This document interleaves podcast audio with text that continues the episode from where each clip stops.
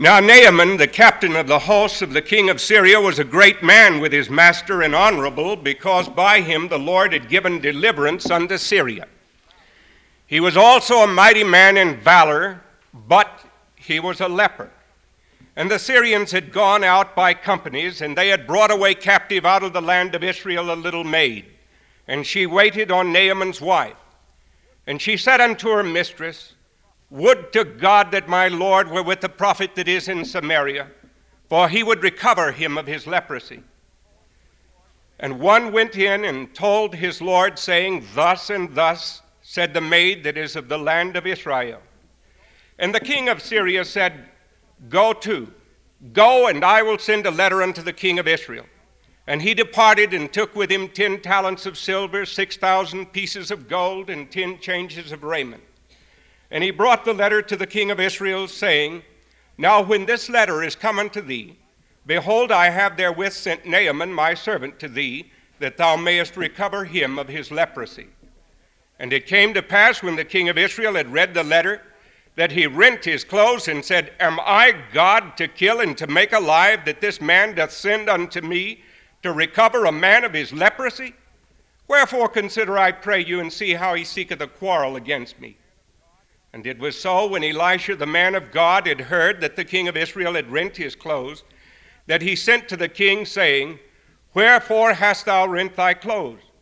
Let him now come to me and he shall know that there is a prophet in Israel. So Naaman came with his horses and with his chariot and stood at the door of the house of Elisha. And Elisha sent a messenger unto him, saying, Go and wash in Jordan seven times, and thy flesh shall come again to thee, and thou shalt be clean. But Naaman was wroth and he went away and said, Behold, I thought he will surely come out unto me and stand and call upon the name of the Lord his God and strike his hand over the place and recover the leper. Are not Abana and Pharpar rivers of Damascus better than all the waters of Israel? May I not wash in them and be clean? So he turned and went away in a rage.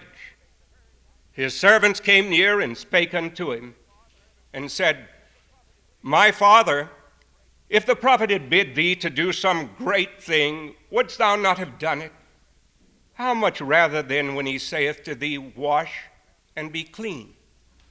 Then went he down and dipped himself seven times in Jordan, according to the saying of the man of God, and his flesh came again like unto the flesh of a little child, and he was clean. May God bless to our hearts this reading from his word. In the fourth chapter of the Gospel according to Luke, we see our Lord Jesus Christ as he appears in his own country and as it is described for us by Luke in these words. This is after his baptism and his identification with us, after the power of the Holy Spirit has come upon him, after his bout with Satan in the wilderness, and here he comes. Then came Jesus, armed with the power of the Spirit, and he returned to Galilee, and reports about him spread through the whole country. He taught in their synagogues, and all men sang his praises. And so he came to Nazareth, where he had been brought up. He went to synagogue on the Sabbath day, as he regularly did. He stood up to read the lesson, and he was handed the scroll of the prophet Isaiah. And he opened the scroll and he found the passage which says, The Spirit of the Lord is upon me, because he has anointed me. He has sent me to announce good news to the poor, to proclaim release for prisoners, and the recovery of sight for the blind, to heal the brokenhearted, to proclaim the year of the Lord's favor. He rolled up the scroll, he gave it back to the attendant, he sat down, and all the eyes in the synagogue were fixed on him. He began to speak. Today, said he, in your very hearing, this text has come true. There was a general stir of admiration. They were surprised that words of such grace should fall from his lips. Is not this Joseph's son? They asked. Then Jesus said, No doubt you will quote the proverb to me, Physician, heal yourself. And say, We have all heard of your doings at Capernaum. Do the same thing here in your own hometown. I tell you this, he went on no prophet is recognized in his own country. There were many widows in Israel, you may be sure, in Elijah's time, when for three years and six months the skies never opened and famine lay hard on the whole country. Yet it was to none of those that Elijah was sent, but to a widow of Zarephath in the territory of Sidon. And again, in the days of the prophet Elisha, there were many lepers in Israel, and not one of them was healed, but only Naaman the Syrian. At these words, the whole congregation were infuriated. They leaped up, threw him out of the town, took him to the brow of a hill on which it was built, and meaning to hurl him over from the edge. But he walked straight through them all, and he went away. Now, the lesson is this our Lord Jesus had come back into his own hometown where he was familiar. The people could point down the street to the little carpenter shop where for 30 years he had labored. They could talk about uh, those uh, who had had tables or chairs fixed by him in the days when he was working there. It was hard for them to see him in this unusual role. They knew that he often came to their synagogue, but on this day he came into the synagogue. He sat in the chair that was provided for the teacher, the rabbi, to speak. And they handed to him the scroll of the prophet Isaiah. He opened it to the 61st chapter, where those marvelous words from Isaiah speak. They speak of good news for a broken world. They speak of good news for the broken-hearted, good news for the poor, good news for the sick. And then Jesus boldly and daringly says to them, Today is this scripture fulfilled in your very presence. For here he is applying to himself the role of God's own Son, the Messiah. And there will be vindicated from him, signs of vindication will come from him as he goes throughout their land. But they would not have him as God's own Son especially when he pointed out to him, to them, that God showed his grace wider than they ever realized, wider than their race. God had elected and chosen the, uh, this wonderful people of Israel to be his own. He had given to them the law and the prophets and the Psalms. He had spoken to them of how he was going to bless the whole world, and they were unwilling to accept this role. And now Jesus begins to point out to them from their very own scriptures how the Messiah would be a blessing, not to the Jews only, but indeed to all the world who would turn by saving faith to him. And so he preaches from the 61st chapter of Isaiah that wonderful evangelical prophet, the words which were emblazoned on the walls of the great Congress on Evangelism in Lausanne this past uh, last summer. You saw those words.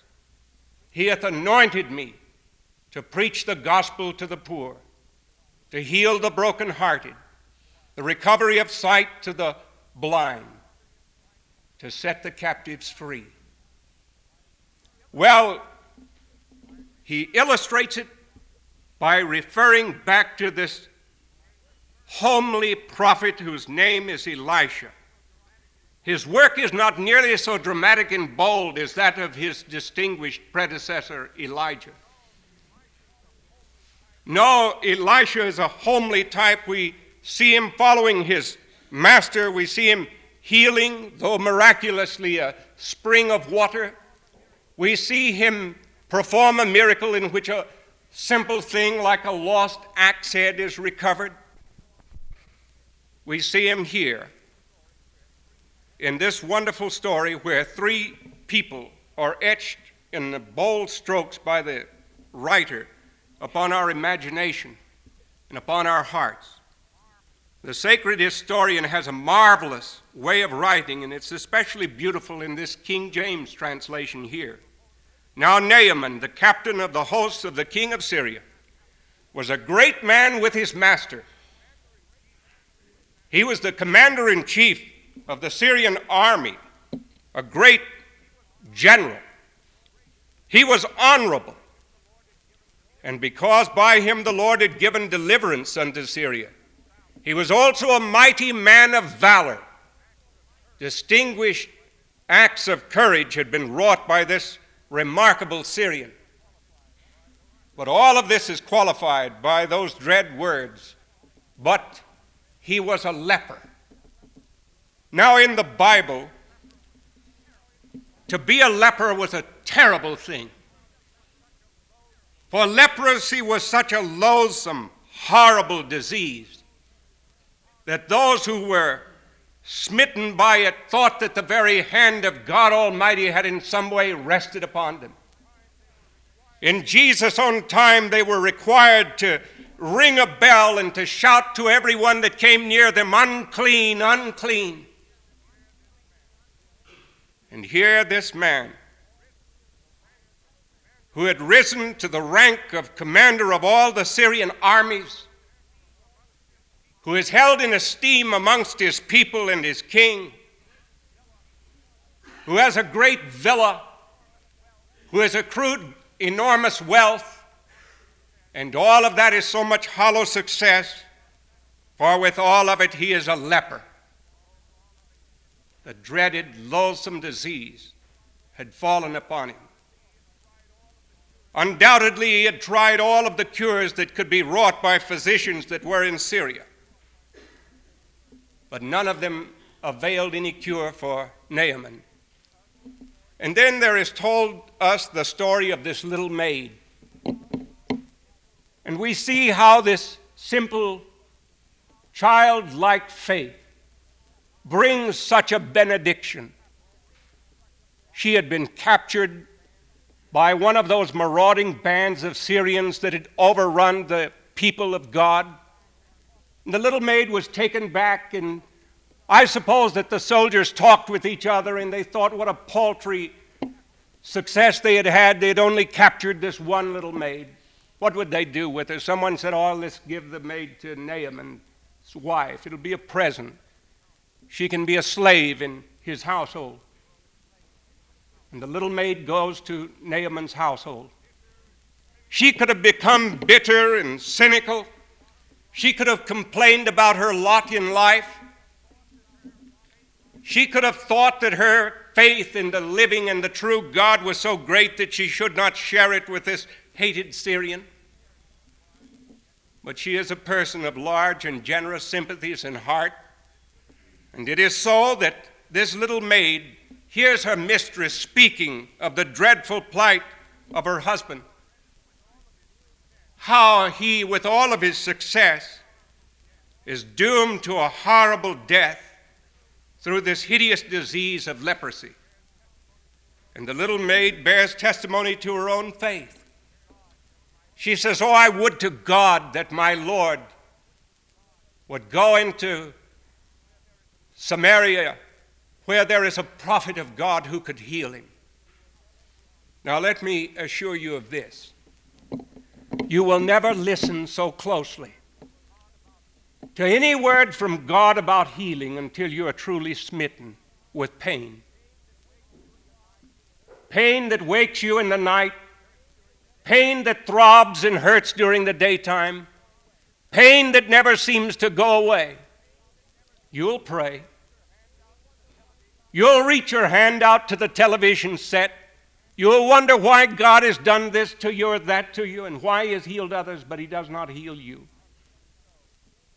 And it must have been so with Naaman the Syrian. He had been smitten with this loathsome disease that had turned all of his great success into ashes but he was willing to listen when his wife came to him one day and said, You know, this little maid that we have from Israel, she speaks of a healer, a prophet of their God.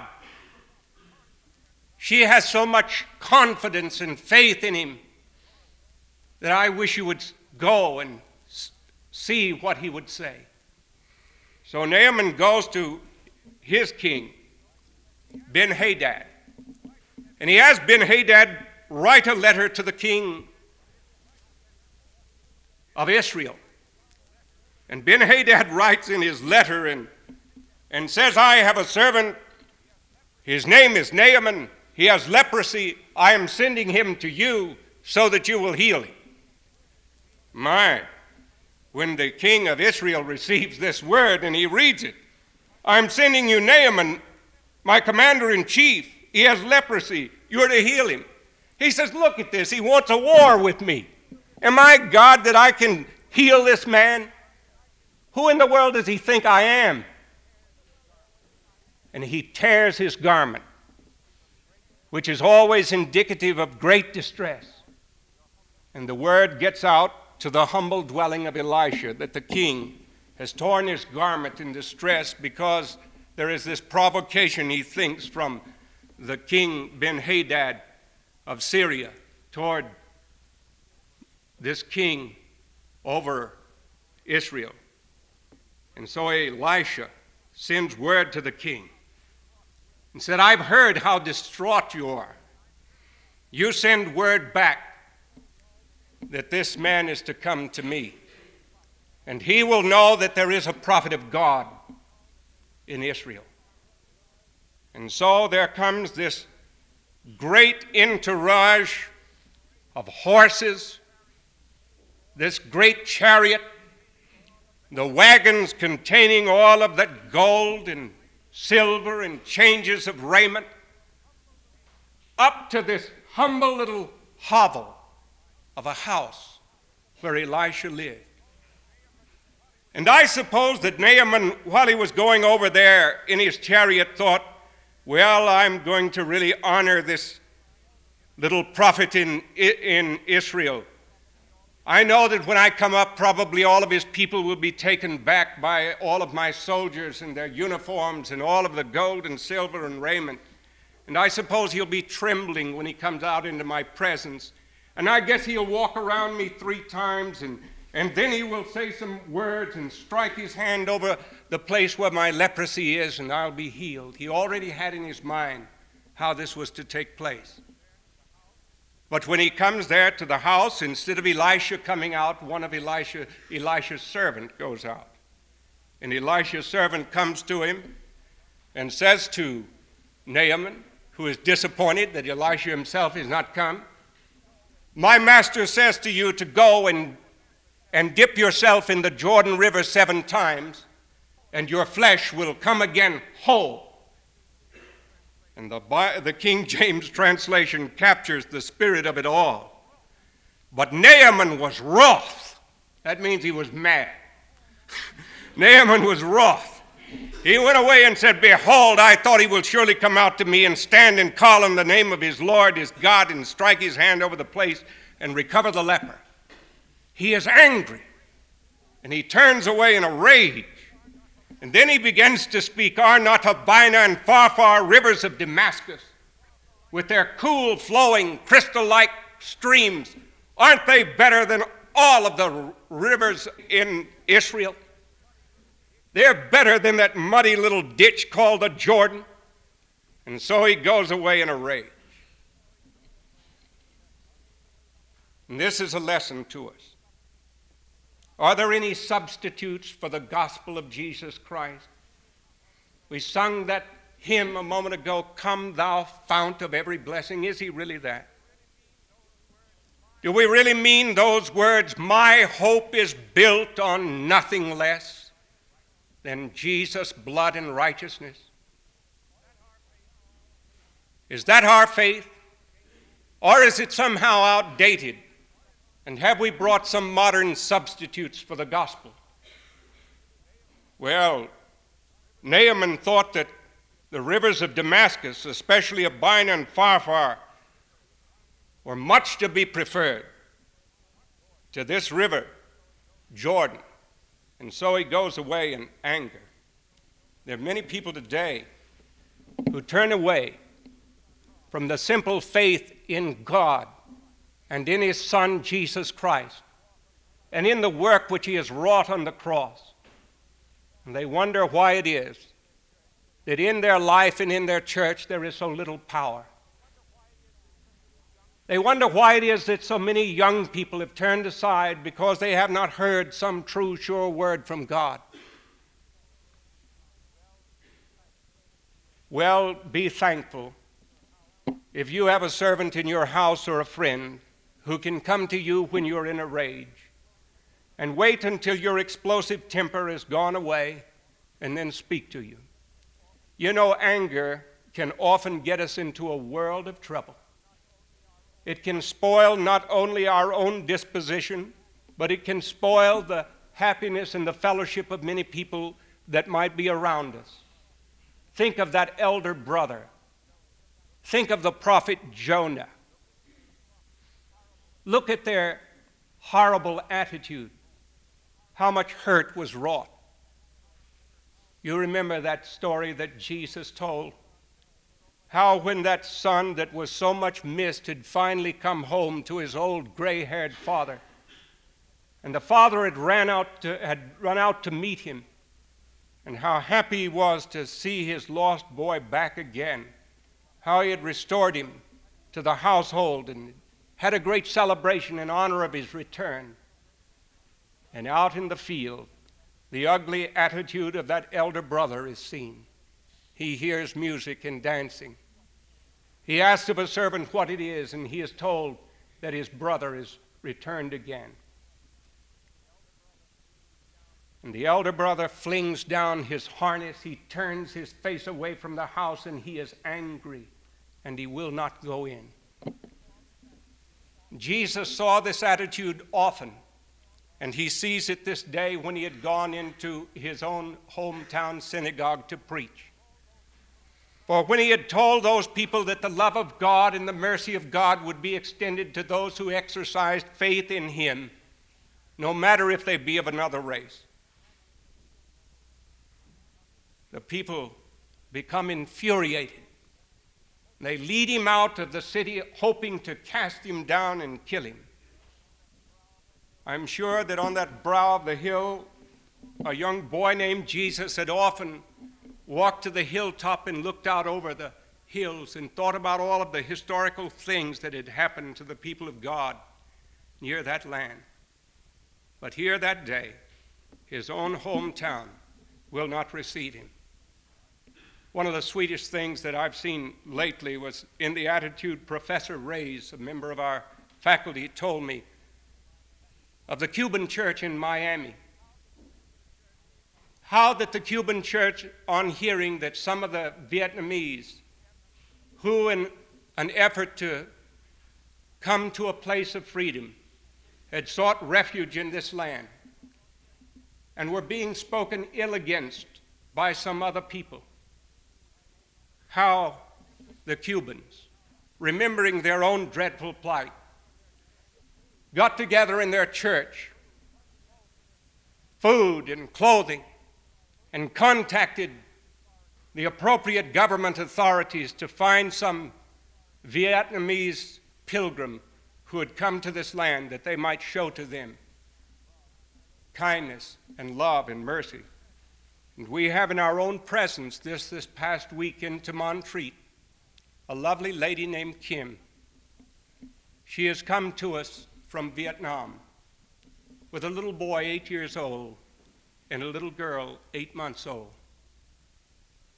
And we need to show her and to our children the love and the fellowship of Jesus and His church. We need to remember that all of us, at one time or another, our ancestors have been pilgrims coming to this land, wanting freedom. And we need to show that mercy and love to those who are in our midst by practical deeds of kindness and mercy. Not this hideous, hateful attitude that has crept out in some of the newscasts that we see. Even George Meany rebuked that. Well, here, Naaman is angry and he has happily some servants who reason with him.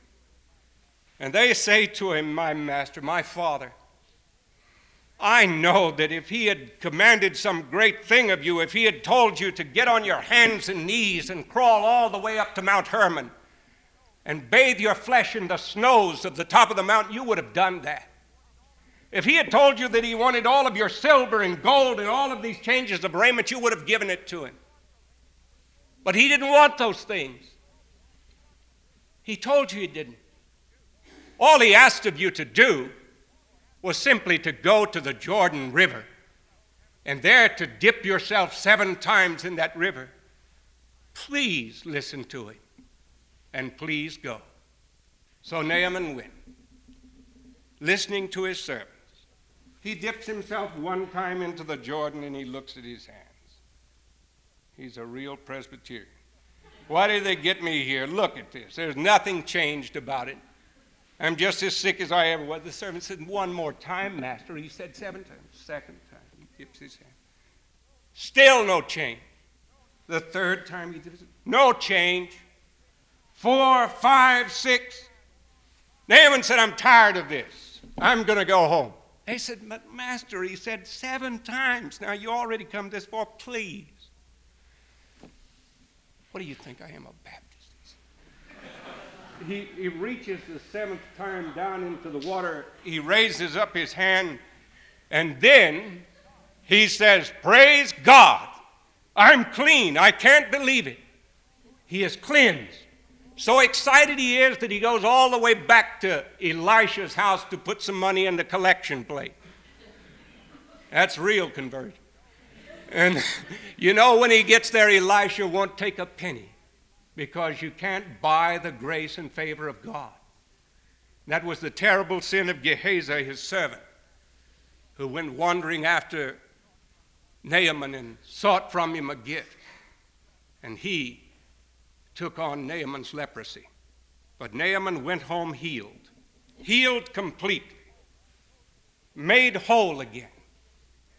Now, I told you in the beginning that the disease of leprosy is always in the scriptures looked upon as some visitation of God and as a type for sin. And so it is. But there came into the world the very Son of God who heals the leper and who takes away the heart of sin and of stone and changes it from grace. There are people who listen to me this day who are sodden to the eyes in something far worse than leprosy, who are guilty of sin against God, of adultery and fornication and lying and hatred, and every single thing that you can think of contrary to the commandments and the spirit of what God has taught us. All the money that they could give to the church will not take away their sin.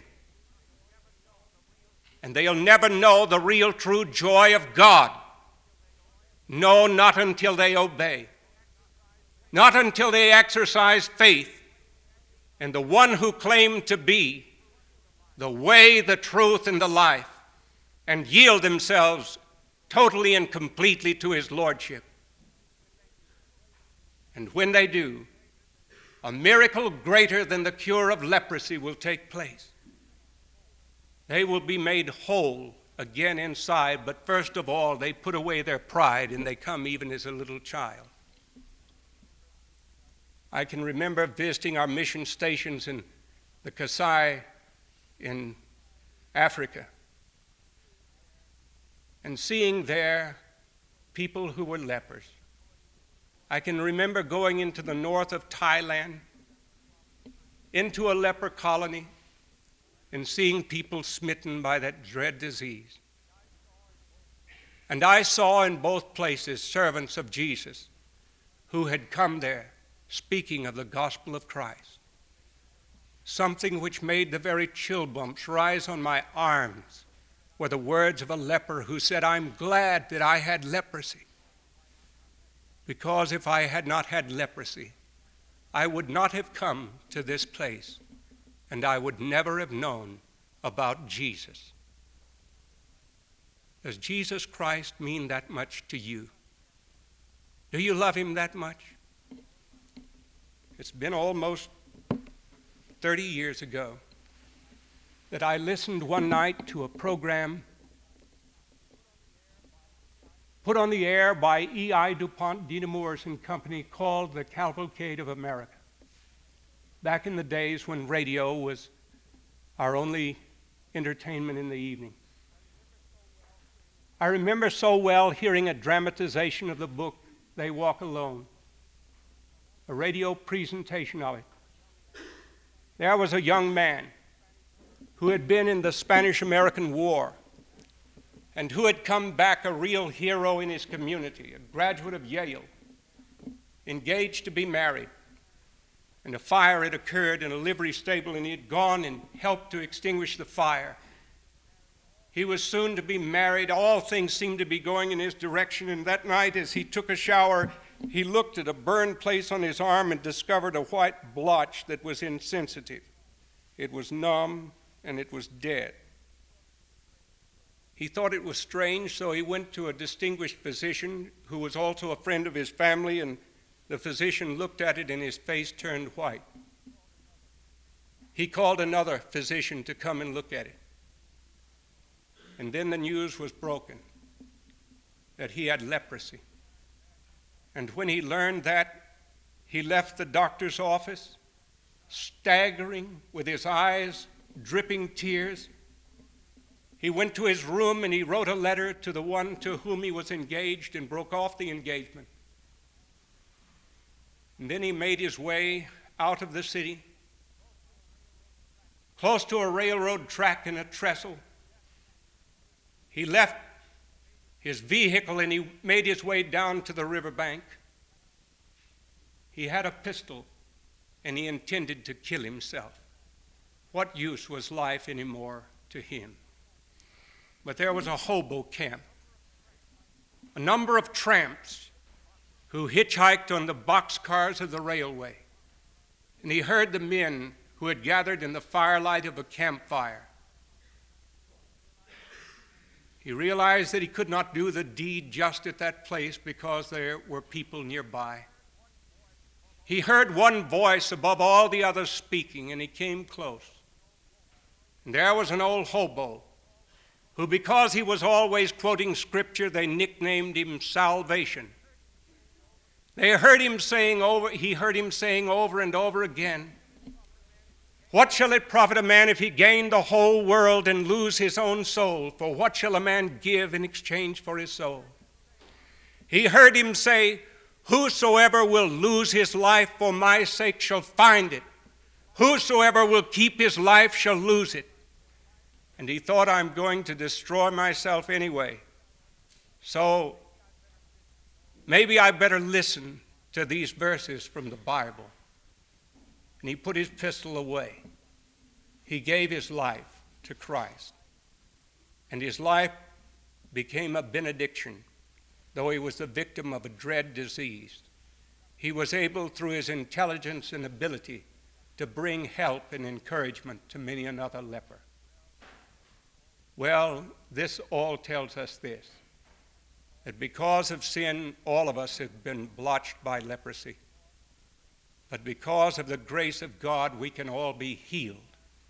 But it requires of us that we submit ourselves in trust, faith, and obedience to Jesus Christ as the one to whom we cling for salvation.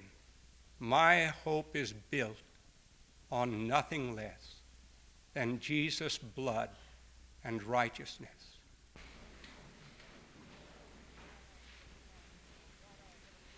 O oh God, our Heavenly Father, we pray that Thou wilt help us to take from the scriptures which we have read, both of the Old Testament and the New Testament, a lesson to heart that every last one of us needs a Savior that all of us are smitten by the disease of sin, that pride can keep us from humbly obeying the simple command of the gospel to have faith in thy Son and his atonement for our sins.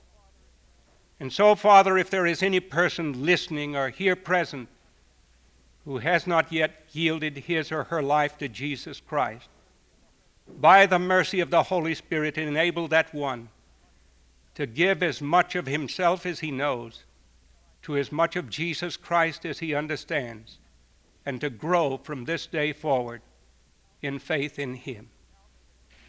And now may the grace of our Lord Jesus Christ and the love of God our Father and the communion and the fellowship of the Holy Spirit, our keeper and our guide, be and abide with you all, both now and forevermore.